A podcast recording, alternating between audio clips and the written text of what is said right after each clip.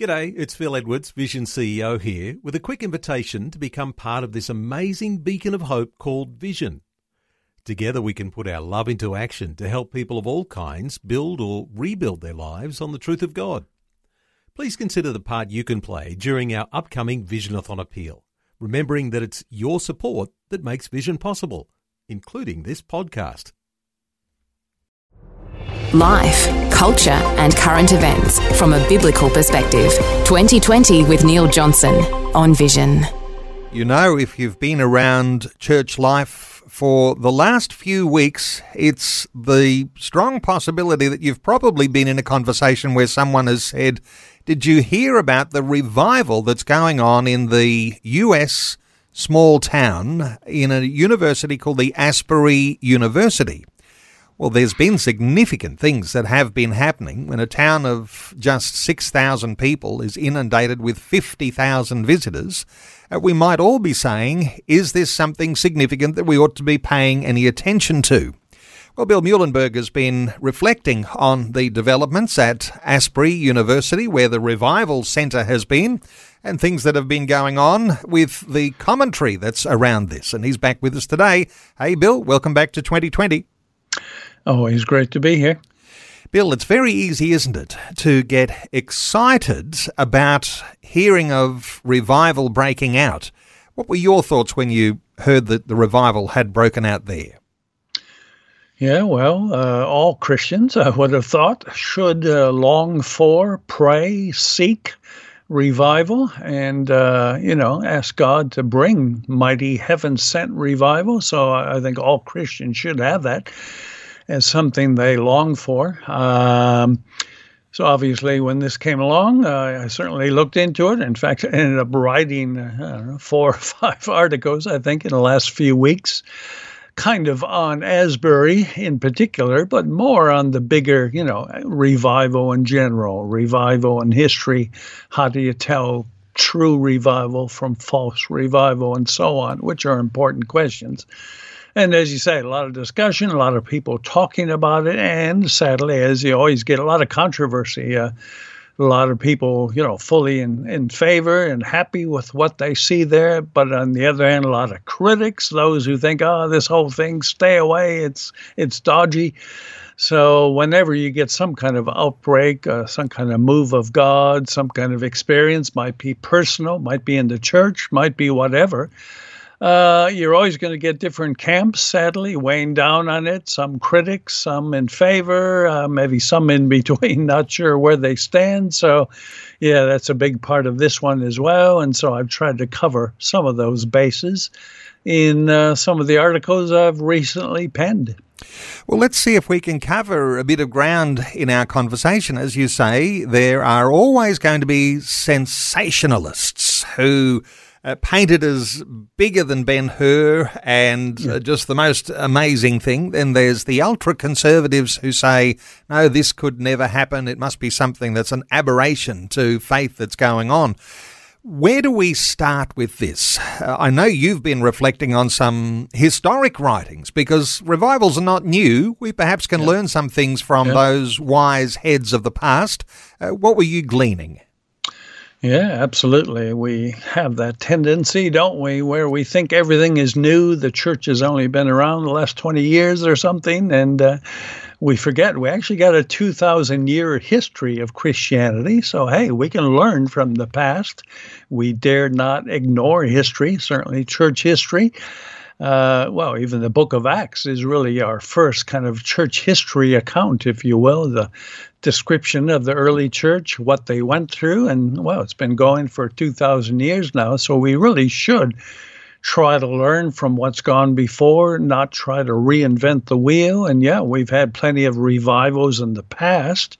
We can look at, compare, contrast with what's happening now. And we have many, uh, well, both revivalists and those who've written about revival who we should be paying attention to. In fact, there would be many, but as I've written in several of my pieces, probably the most important uh, expert, you might say, Christian assessor of revival is somebody who had himself revival in his own churches, and a few years later was part of the what we call the Great Awakening in America, along with George Whitefield.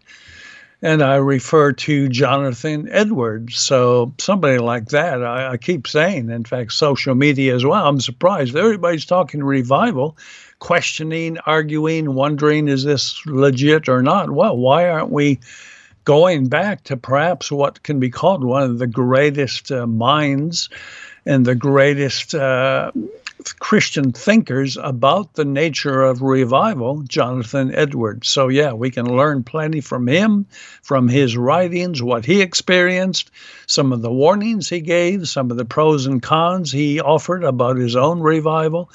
So I think that's going to help us greatly if we simply uh, approach this as if, you know, it's never happened before, something brand new. Well, we're going to be in uncharted territory, get into a lot of trouble and mistakes, I think. So let's learn from the past and let's learn from some of the experts who've been there and done that.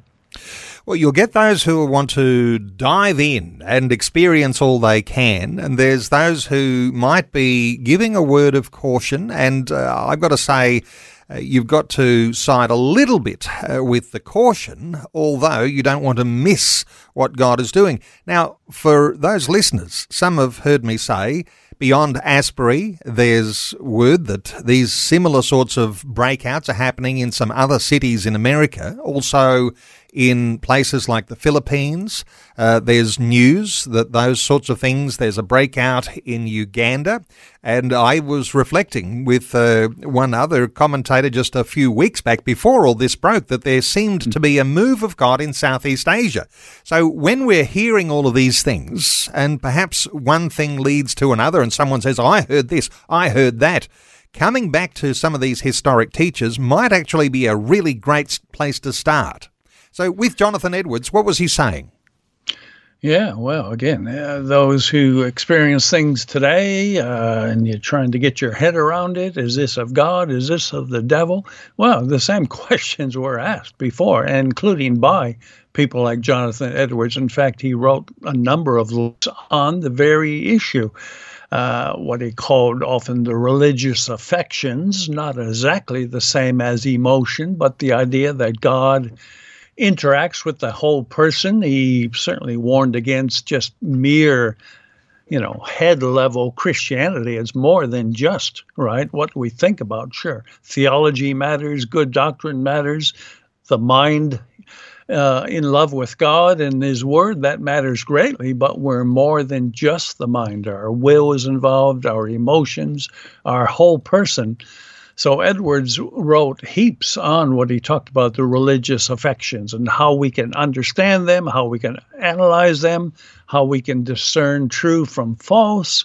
And he would have said, well, what I've been saying, and many, I think, level headed Christians would be saying, we have to avoid the various extremes. And two, as we mentioned already, come to mind. Uh, one is this idea that you're critical of anything that's different and new. Uh, in in Edward's own day, his fellow Calvinists, many of them were quite, you know, they didn't like the revival that was happening. They said it was, you know, this is not of God. It's all this spontaneity and all these weird uh, kind of manifestations, people fainting sometimes, things like that. That's not proper it's not the right decorum. Uh, you know, we should do all things in order, which, well, generally is true, but they weren't happy with emotion at all, the show of emotion. They weren't happy with uh, uh, people doing things that they hadn't seen before. So they were quite critical. So that was kind of one extreme that Edwards had to work against. But that wasn't the only thing. There were the others, right? Who he called the enthusiasts, those who were really into it, who really put uh, perhaps too much emphasis on emotion and feeling. And we're just kind of doing anything that went, uh, didn't check anything out, line it up with scripture, right? We're told to test all things. So the idea that just whatever comes must be of God, and no matter how bizarre and kind of goofy, embrace it and accept it without asking questions, well, Edwards warned against that as well. Somewhere there's the middle, the balance that Scripture gives us. We don't want to quench the Spirit. That's a various thing indeed. We don't want to, you know, if God is at work, hey, the worst thing we can do is dismiss it, say it's not of God. It's almost kind of like a, a blaspheming of the Holy Spirit.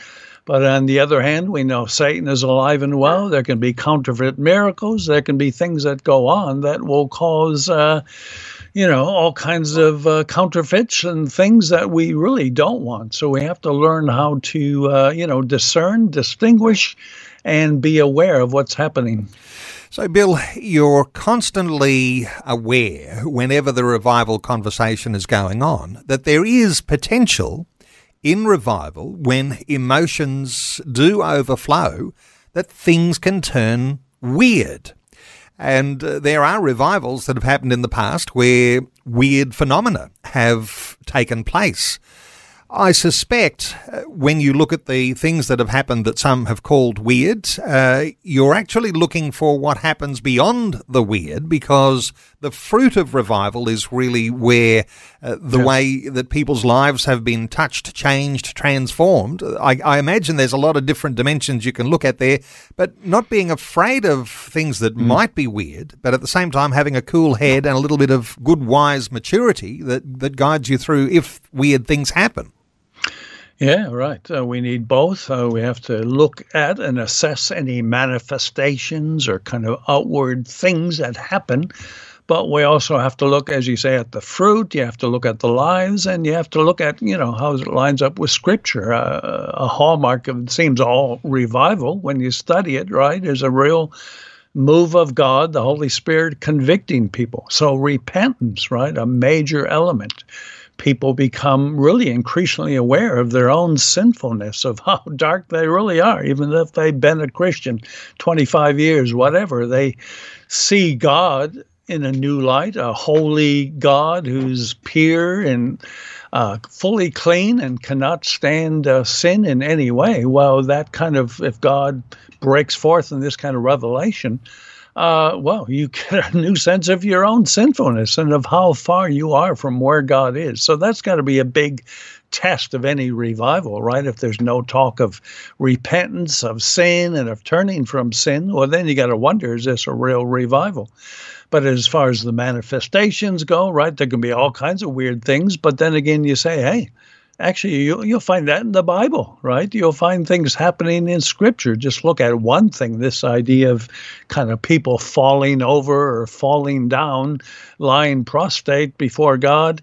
Uh, well guess what? That that happens often, right? You read of people having an encounter with God in the Bible and they fall flat on their face before God. It's it's kind of a normal reaction when a, sinner, even a Christian or a man of God, uh, comes right before God in His holiness. You know, you just wow, you end up on your face before God. So, uh, in a sense, you know the idea that there's new and weird things going on. Well, you could say that about a lot of the reactions God's people had in the Bible as well, both Old and New Testament. So it's uh, not that unusual. Uh, you would expect some things to happen. But again, you assess all these things in the light of Scripture, in the light of what genuine revival is about. As we say, repentance, confession of sin, a new love for God and His Word, and to teach His Word. So, taken all together, we can get some kind of way of assessing these things. But yeah, anything on its own without the whole package deal, it can become problematic. So we don't write off the rumours and the evidence of revival happening in places like Asbury University in the US and other places that we have mentioned. And unlike perhaps any other time in history, now you can just look at a YouTube clip and you can find yes. yourself there present in the revival surroundings. You can see what people are doing. You can see and feel almost the emotion that is coming through. So uh, this is a time when we have the evidence at our fingertips. And for listeners to be able to explore some of that, you can simply do that on a Google search and you'll find YouTube clips galore about what's been going on in Asbury. And there might be all sorts of other things you can explore about revival around the world. And a good place to start for that cool head, a little bit of wisdom, maturity when it comes to caution and what to look for. Perhaps some of the articles that Bill Muehlenberg has been writing this past week around the Asbury revival and how we look at those things, even taking into account uh, those wise heads of the past who've been there and done that and seen the good, the bad, and the ugly. But let's hope more of the good than any of the others. Hey, go to billmuehlenberg.com or simply Google Culture Watch, one word. Bill, thanks so much for a great update today on 2020. Thanks again, Neil. Thanks for taking time to listen to this audio on demand from Vision Christian Media. To find out more about us, go to vision.org.au.